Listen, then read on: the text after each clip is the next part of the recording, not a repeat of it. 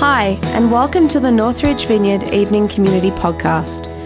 We're a church community in Sydney, Australia who are passionate about pursuing God together and seeing the world changed by His love. We hope this message challenges and inspires you. For more talks and other resources, please visit our website www.northridge.org.au. Thanks, mate. Hello, everyone. Nice to see you. You're allowed to say hello back. But then when I ask rhetorical questions later, you're not allowed to answer them. It's very confusing. Um, if I haven't met you yet, my name's Chris. It's really nice to see a whole bunch of fresh faces in the room. So, like Jen said, if you're just kind of here checking us out, um, or if you're, you're trying to figure out this whole Jesus thing, um, if you're just here for in Australia for four days, uh, uh, it's really great to have you. Welcome, welcome to our home. Make sure you visit the welcome table we have up the back, which um, it has a light box that we forgot to charge the battery for, but it's just the, the candles are on, so you, I'm sure you'll find it. Um, but it's so very good to see you guys uh, this evening. We're starting a new series tonight, which is really fun. Um, the series is called Imago Dei, and I'm going to explain what that means in a little bit. That's some Latin for you. I actually studied three unit Latin for the HSC. It was so good because it scaled really well. And it was fascinating. But that's, a, that's your fun fact for the evening, um, is I, I'm a bit of a nerd. Um, but we're, we're looking at this series on identity. We're asking this foundational question of um, who are you and why are you here? Um, and I'm really excited about this series because we're, we're, we're going through the New Testament and we're looking at, apart from tonight, we're actually doing some Old Testament, but after tonight, we're looking through the New Testament uh, at some passages that talk about this incredibly important question of who we are. Um, and so we're going to have this week, we're going to have next week, we're going to then have a two week break when uh, we're going to have Putty Putman come and speak to us, which is going to be really fun. Um, we're also going to have Kirk and Nick Delaney, who are the, uh, the pastors of Pine River Vineyard, uh, Rivers Vineyard in uh, Queensland, and they're also our national directors of the Vineyard Movement. They're going to come speak to us. So we have like a two week break uh, where we have some like powerhouse people coming to speak to us, which is great. And then we're going to push on with this series after that. So it's going to be a lot of fun. I'm really excited for this one. Um, I want to start though by telling you a really brief story, and it, it, it's, it's a story from when I was about 13 years old. Um, someone gave me this, uh, this copy of a book. And the book is effectively it's a, um, a summary of philosophical thought since the time of the ancient Greeks up until now. But it takes the form of like a narrative. Um, so it's a, it's a sort of fictional uh, story that accompanies all of this, uh, this history. But in the opening chapter of this book, the main character, this um, young girl called Sophie, she gets this letter in the mail. It's, it's addressed to her by first name, and it doesn't say who it's from. And it simply contains a piece of paper that says, Who are you? Now, I've got a slide for that one just so you can kind of visualize it. It says, Who are you? Now, my 13 year old self uh, was quite confident. I'm like, Oh, obviously I know who I am. I'm, I'm Chris. Like, I live in Sydney. I, like, I, had, I kind of was like, Yeah, I know who I am. But I thought about it a little bit harder, and I thought about what this question's really trying to ask. And my 13 year old brain was like, I realized I don't actually have a good answer to that question. And it kickstarted this, this kind of searching for me that ended up in me finding faith in Jesus. And so, this question for me holds a lot of really personal significance. Um, I think, I think when, we, when we attempt to answer this question, who are you? Like, when we try and get really deep into figuring out who we are, I think most of us tend to do one of two things. We, we go to one of two extremes. On one hand, I think what some of us do is we take this question, we put it in the too hard basket, we kind of push it under the rug, and we try and pretend it's not there. And what this looks like is we'll bury ourselves into our work or into our family or into our relationships or into our hobbies. And we'll kind of avoid having to answer the question and we'll find our sense of identity from what we do or who we know or where we live.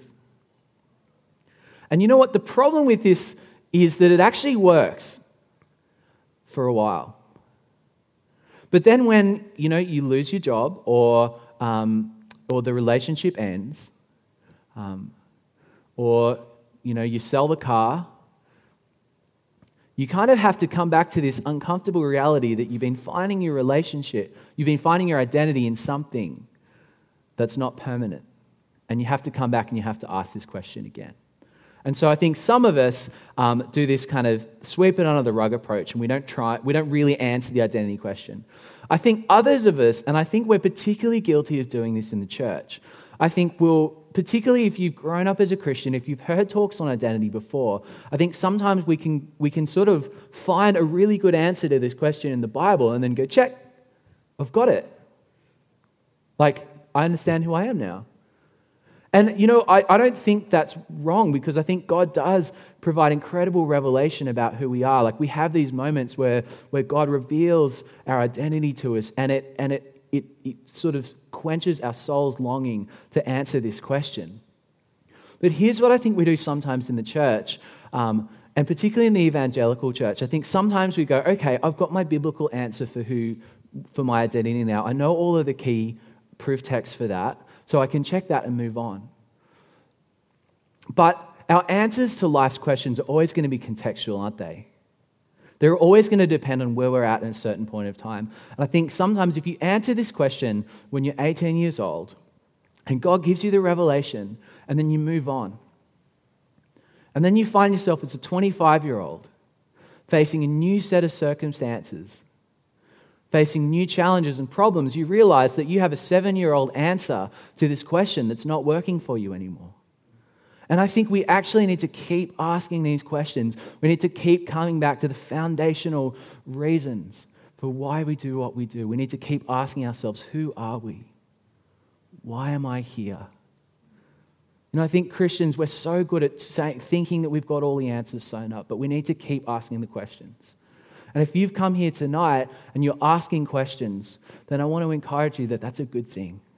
We need to keep asking questions. We need to keep searching for, for more and more revelation because we never have all the answers. So, why talk about identity? Why do it now? What's so significant about this point in time in our lives, in our community's journey together, that we would talk about this stuff? Well, I think there's a few reasons for that. And the first one is really simple that it turns out identity is actually a major theme in the scripture. Um, as I was preparing this series, um, we're, we're, sort of doing like, for, for all the talks after tonight, we're looking at some of the key passages in the New Testament, particularly, that talk about identity. And I sort of thought I'd find five or six really good, meaty ones. But it turns out this identity question is actually right at the core of the scriptures, and particularly the New Testament. So much of what the Apostle Paul, the guy who wrote a lot of the New Testament, um, so much of what he talks about is who we are in response to who God is. It's really important, and it's a massive topic in the scriptures. But on top of that, I think that at the moment, identity is a really fundamental question that our society is asking. You, you open up the news on any given day, and people are arguing about this stuff. Who, who am I? You know, this whole thing of you do you. Like, the most important thing is that you can be who you are. I don't, you know, I don't actually fully disagree with that statement, but the, the problem that I have with the way that society answers that, that question is that um, society says that you define who you are, whereas I believe that God defines who you are. And so much of the public discourse that's going on at the moment is wrestling with this question of who gets to define who we are. And so many of the problems we're having is because we don't agree on the answer to that question. But finally, um, I, I, studied psychology in, uh, in undergrad at uni, and I, I really love it. Um, I look at the, the world often through a kind of psychology lens. Um, but psychologists will tell us really, really clearly that our model of self, the beliefs, the belief system that we have about who we are, it fundamentally changes the way that we live and relate to other people.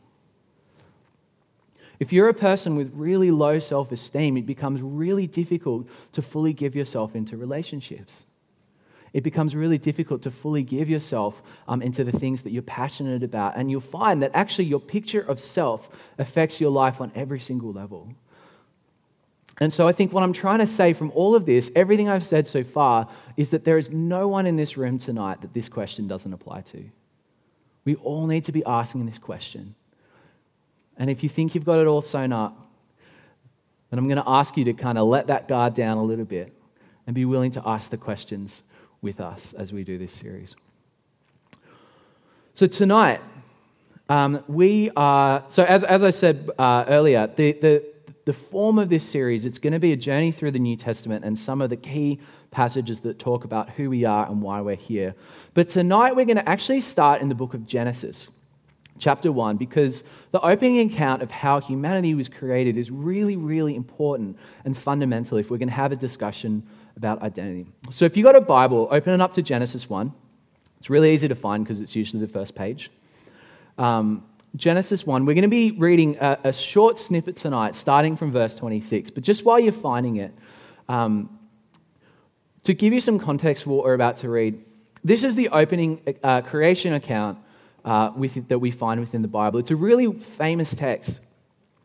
Um, but one of the problems I think we sometimes get when we're reading from Genesis 1 is that when you're reading this, this account of how the world and humanity came to be, the, the, most, the most similar kind of text that we have in our Western 20th, 21st century mindset, um, it, it reads kind of like a science textbook. That's where you go if you want to find a story of how everything came to be. Um, but in the ancient Israelite context, I think they would have read it a little bit differently. You see, this text, it's not prose, it's not, it's not attempting to be an accurate description. This text we're about to read is actually a poem. Um, Genesis chapter 1 and the first couple of verses of chapter 2, um, they're this beautiful poem, and I kind of like to think of it, it's almost like the theme song of the Bible.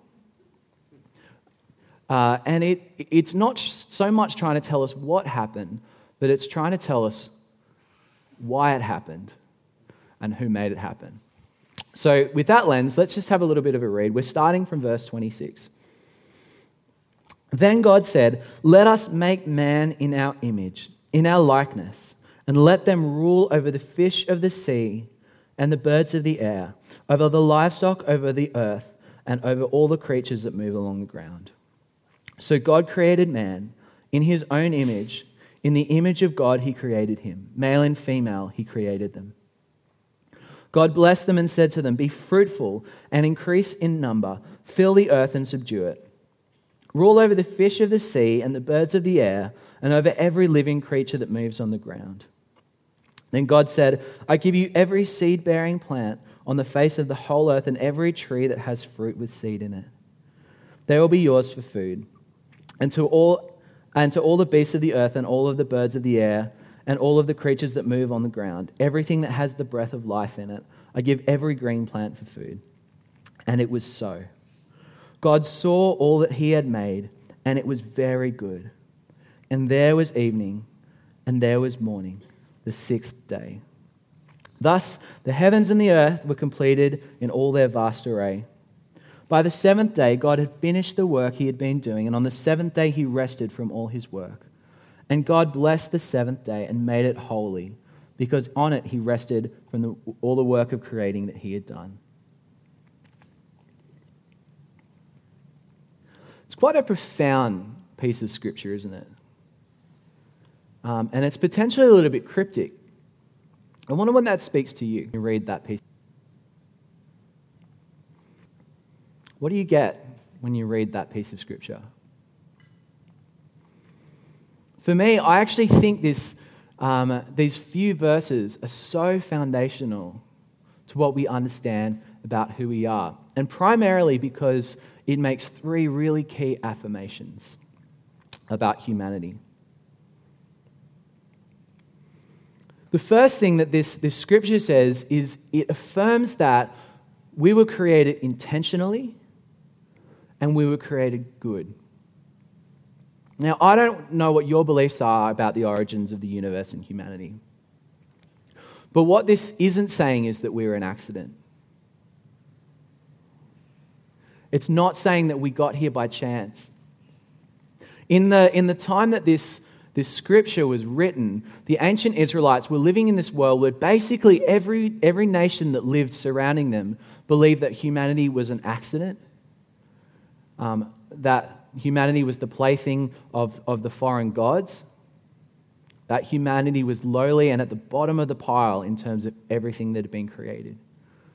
But what this, this scripture here is absolutely revolutionary for its time. It's saying that actually, the one who made all of this, the mountains, the sea, the heavens, and the stars, he made us intentionally and he made us good. And so that affirmation, I think, is really important. The second thing, I don't know if you noticed this, but um, there in verse 26, 27, it says, Let them rule over the fish of the sea and the birds of the air, over the livestock, over all the earth and all the creatures that move along the ground. And then a little bit further down, it says, God blessed them and said, Be fruitful and increase in number, fill the earth and subdue it.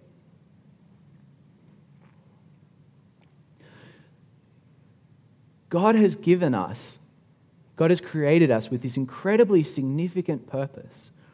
God's created this, this beautiful planet, this beautiful universe, and He's given us, He has given humanity the authority to rule over it, to be fruitful, to multiply, and to subdue the earth. Um, I think one of the other ways that that word subdue is really interesting. He says, subdue the earth. The way that a lot of other translations have translated it in the past is um, to have dominion over all of the things. And we, we've gotten that, that particular word has actually been really problematic. Because what, what some people have taken that in the past to mean is that basically we've been given the earth um, to do what we want with. And that's the reason why some Christians believe that we shouldn't really worry too much about the environment and about the planet. But I think that really misses the point of this scripture, doesn't it? You know, potentially a better way to understand the scripture is that He's given God has given us stewardship over the earth. He's created this, this glorious creation, He's made it good, and He's given us um, the authority to look after it on His behalf. What an incredibly, incredibly profound vocation He's given us. But the final thing, and this is where we get the title of our series, um, and this is just incredibly profound, is it said, God created man in his own image. Now, people have interpreted that in all sorts of different ways. There's a whole school of thought where people thought that, like, literally humanity physically resembled God, uh, which I find a little bit interesting. I don't think that's what the scriptures are saying. And I don't have time to fully unpack all of the theology around this idea of being made in God's image. But I want to give us a really simple analogy to, to help get a sense of what I think God is trying to communicate here when he creates humanity in his image. So I've got a photo, that's going to come up on the screen. It's very stretched. Um, who's this? David. David. Very, uh, very, well, it's, it's a statue of David uh, created by Michelangelo. Um, and the, and the, the whole, like, the whole thing of that thought exercise that you all say that's David, but I say actually that's not David, that's a statue of David. David died a long time ago, right? And actually, if you want to get even more meta, you can say that's actually a photo of a statue of David, but we're not going to go down that route. but the point is, you look at that, and m- many of us who, who, under, who know uh, stuff about art say that's a tactically cropped photo of David. and but what that does, so it's an image of David, this person who is in the Bible who's really, really well known for all of his exploits. And what this, what this image does is it calls to mind those stories. It calls to mind the likeness of David. It reminds you about his character, it reminds you about, about who he was and what he did. It, it's, in a sense, this statue of David points to the real David and helps remind us of who he is. And in exactly the same way, God has created us in his likeness as his image to point to him. And so, to sum all of this up, to sum up what I believe this, this passage is telling us about who we are and why, we, why we're here, um, is this beautiful analogy that N.T. Wright has. He says that mankind is kind of like an angled mirror. And our job is to reflect the glory of God to creation and reflect the praises of creation back to God. We have this incredibly significant role in creation, and that's the reason why we're here. Isn't that profound? But if that's why, if that's why and how we were created, then why does life look so different to that? Well, only two short chapters later, we run into a problem. And this problem is usually known as the fall. What happens is, and I'm going to summarize it for you so I don't have to read the whole two chapters of Scripture, but um, we, get this, we get this sort of like zoom in um, version of the sixth day in Genesis 2 and 3, uh, where it describes the way that God um, created humanity and breathed his own breath um, into our nostrils, which is this like beautiful image of us having the breath of God within us. But God says he sort of puts humans in this beautiful garden where they have everything they need, and, and he says, the whole, this is all yours, all of it. The only thing I ask is that you don't eat the fruit from that tree, the tree of the knowledge of good and evil. It's a bit random, but work with me here. So, so they're, they're sort of going about uh, their business, being, being humans and being fruitful and uh, eating from the garden and enjoying themselves. And this, this snake comes along. And the snake says, Hey, you know that tree in the middle of the garden? You know, God knows that if you eat from that tree, then you'll be like him. And he doesn't want that. You should take a bite, it'd be great. And so they do. Uh, and it turns out that that makes God quite upset. The key, you know, the real stinker there is the lie that the enemy tells, that the serpent tells in the garden there. He says, if, if you eat from that tree, you'll be like God. But you know what? They were already like God. They were already like God. The first humans, they were made in his image. I want to ask you a kind of candid question here.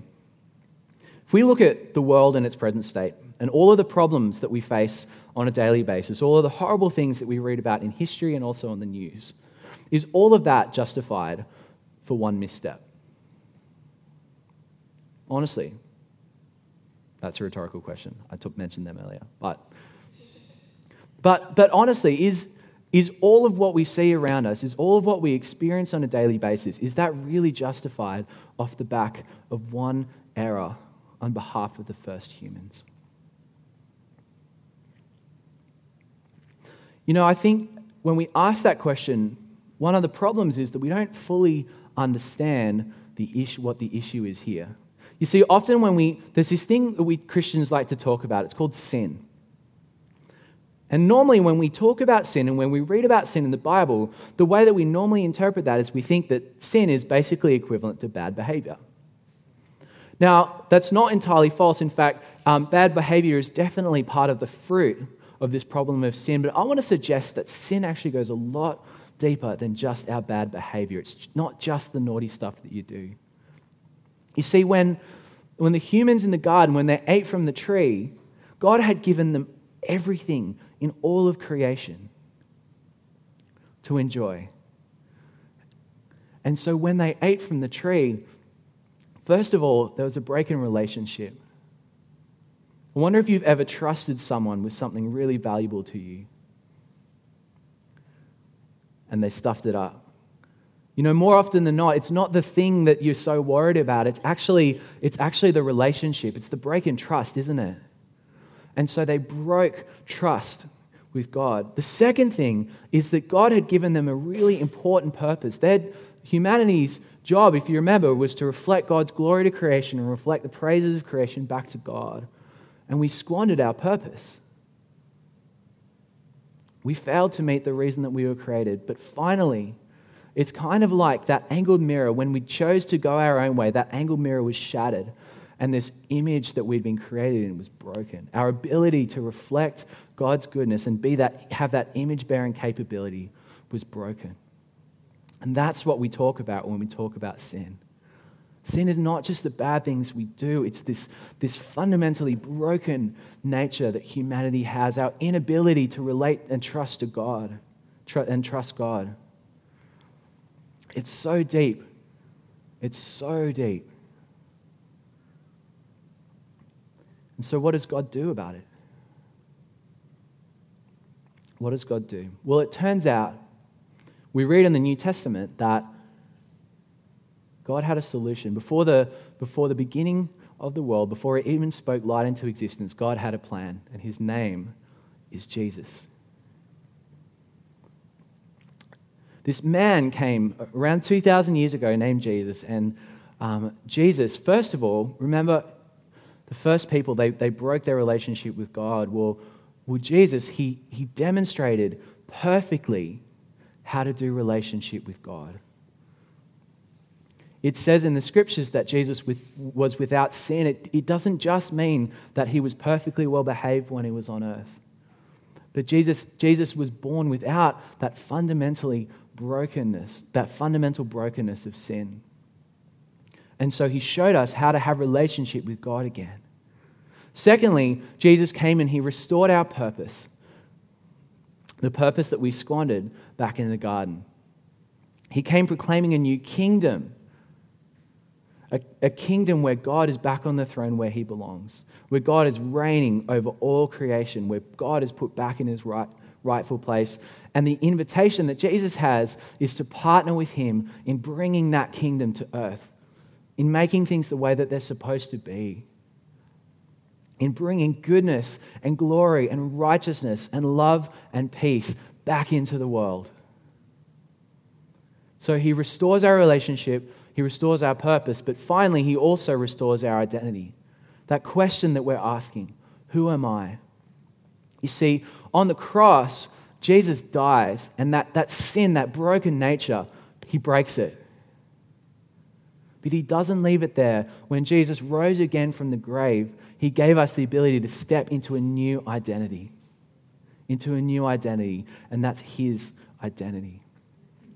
There's this incredible passage which we're actually going to look at in the very last talk of this series, but it's in 2 Corinthians uh, chapter 5, verse 21. And I did my best to remember it so I wouldn't have to flip there. It says, it says that he who had no sin, that's Jesus, became sin for us so that we may become the righteousness of God. You know, people love to talk about the fact that Jesus died for us, and he did, absolutely. I'm not saying that Jesus didn't die for us, but more than that, Jesus died as us. When Jesus was on the cross, he took all of the brokenness, he took that sin, that fundamentally broken nature that every one of us has, and he nailed that to the cross. And when he rose again, he rose as a new creation, and he invites us into that new identity that he won when he rose from the dead. Our identity is not in what we do. It's not even in what we do, do for God. It's not in our relationships. It's not in our families, although we can get some from that too. Fundamentally, at its core, our, our, our identity, that, that who we are question, that is found in a person, and his name is Jesus. Now, I realize at this point that Everything I'm saying is remarkably big picture. I'm a big picture thinker, so that's just how my brain works. But I want to kind of make it a little bit real for us. Um, and, and I want to do that by telling you a story. And this is actually a story that Jesus told around 2,000 years ago. Um, so I'm borrowing heavily from him. If you, want to, um, if you want to read along, it's in Luke 15, if you just want to make sure that I'm not just making things up.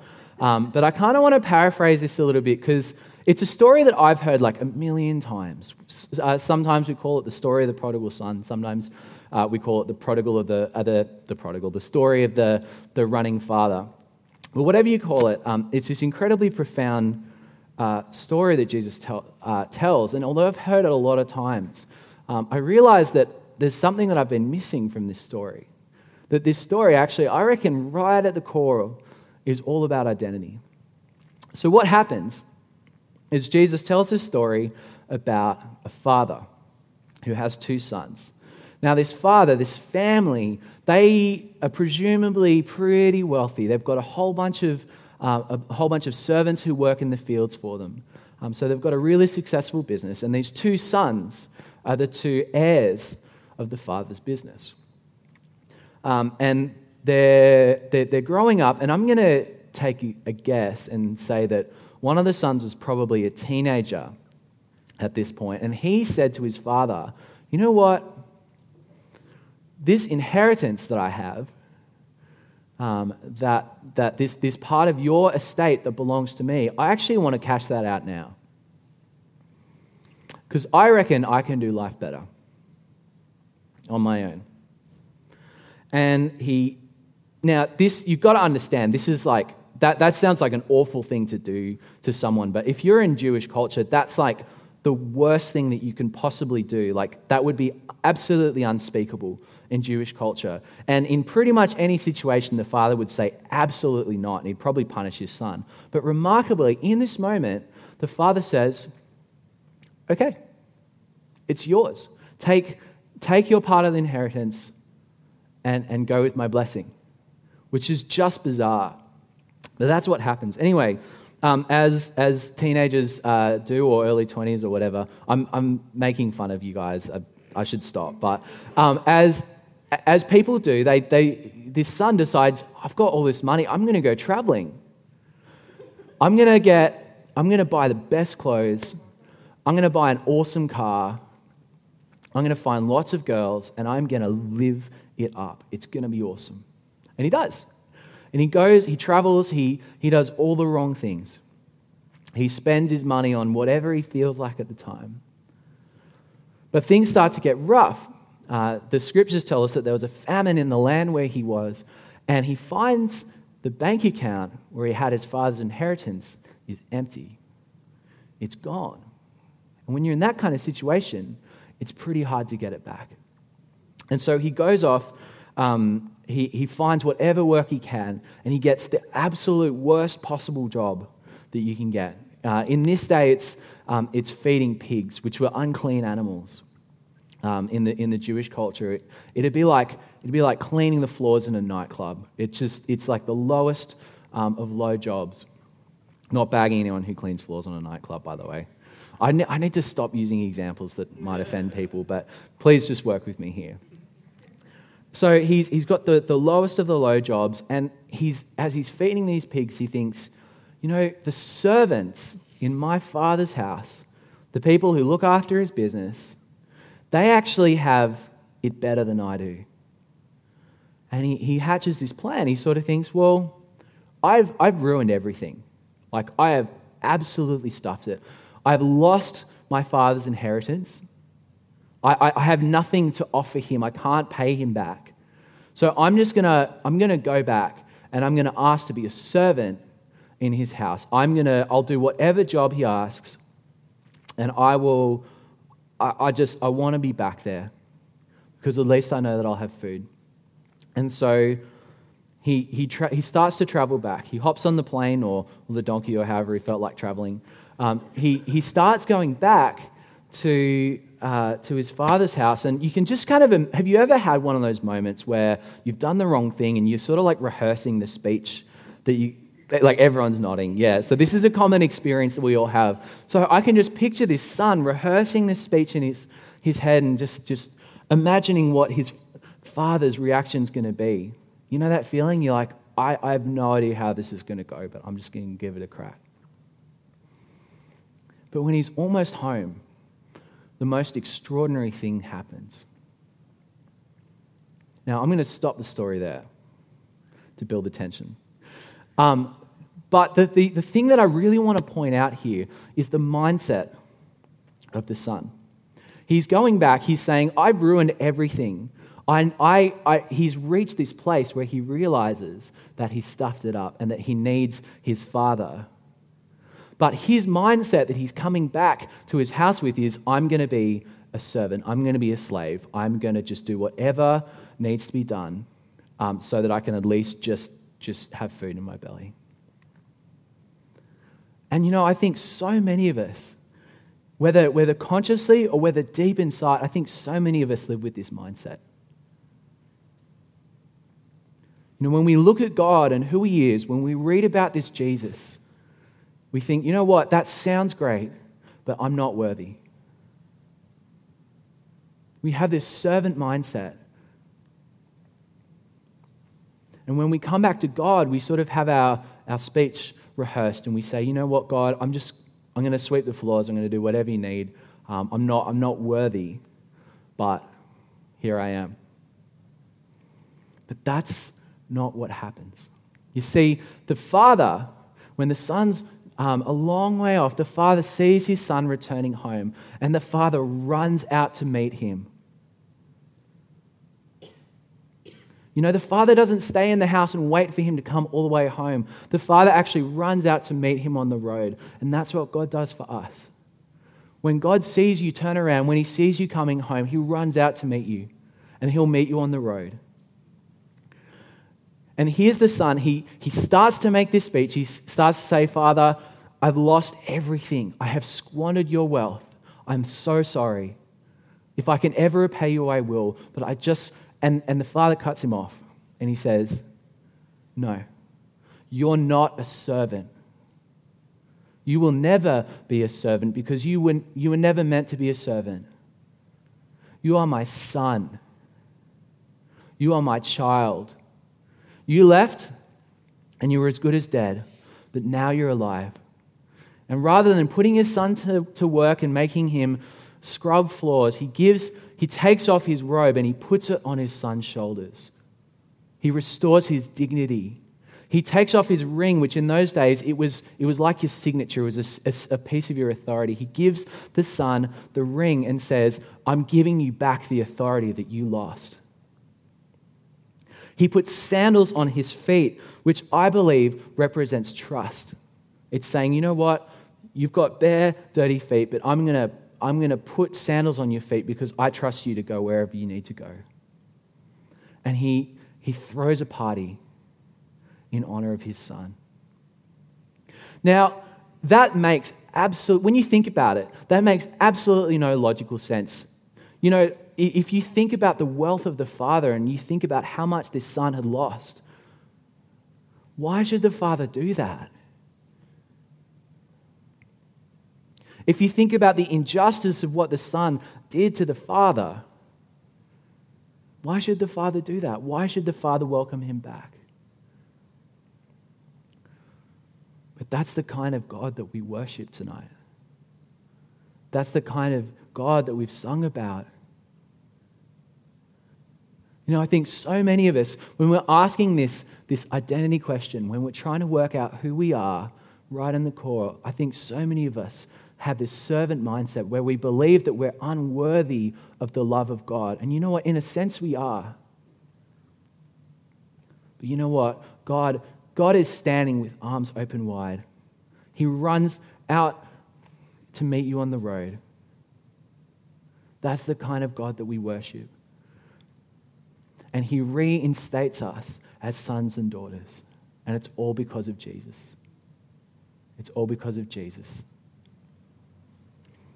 You know what? I reckon that there's some of us here tonight, and I don't know, I don't know your story. I don't know if you've um, been a Christian in the past and you've, um, you've sort of walked away from your faith. Or if you've, you've never really heard, like if, if everything I'm sharing is new to you tonight. I don't know what the story is, but I think some of us are at that moment in our lives where we need to just make that decision to turn around and start walking back home. And you know what happens is the Father runs out to meet you the Father runs out to meet you on the road. And so I reckon tonight some of us need to make that decision to turn around and come home. So, can we stand together?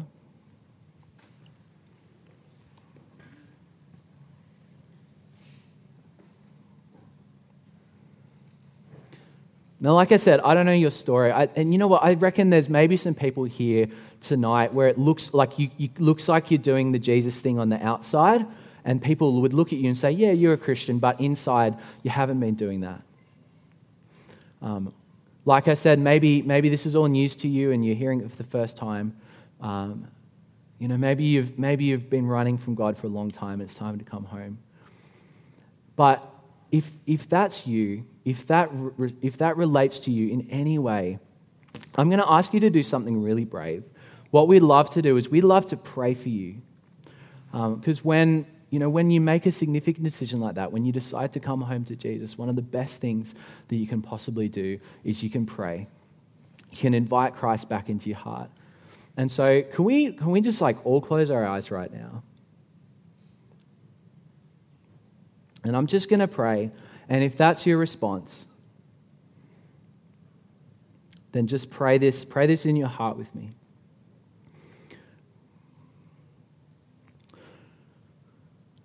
Lord God, I realize that I haven't been doing things your way for a long time. God, I've, I've heard about your goodness tonight, and everything in me feels like I should only des- like I only deserve to be a servant. But God, I've, I've heard this I've heard this thing that, that maybe you actually want to accept me home as your child. So, Lord, in this moment, I decided to turn around and I'm coming back home. I'm coming back home. I'm coming back home.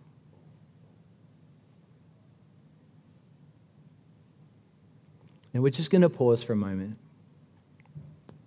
Because I believe what the Lord wants to do is if you've, if, you've just, if you've just prayed that prayer along with me, I believe that God wants to meet with you in this moment. So we're just going to wait. And I'm just going to invite um, God's Spirit to come and move in our midst. It's nothing weird, it just means that we're going to um, let God respond to our prayer. So, Holy Spirit, come.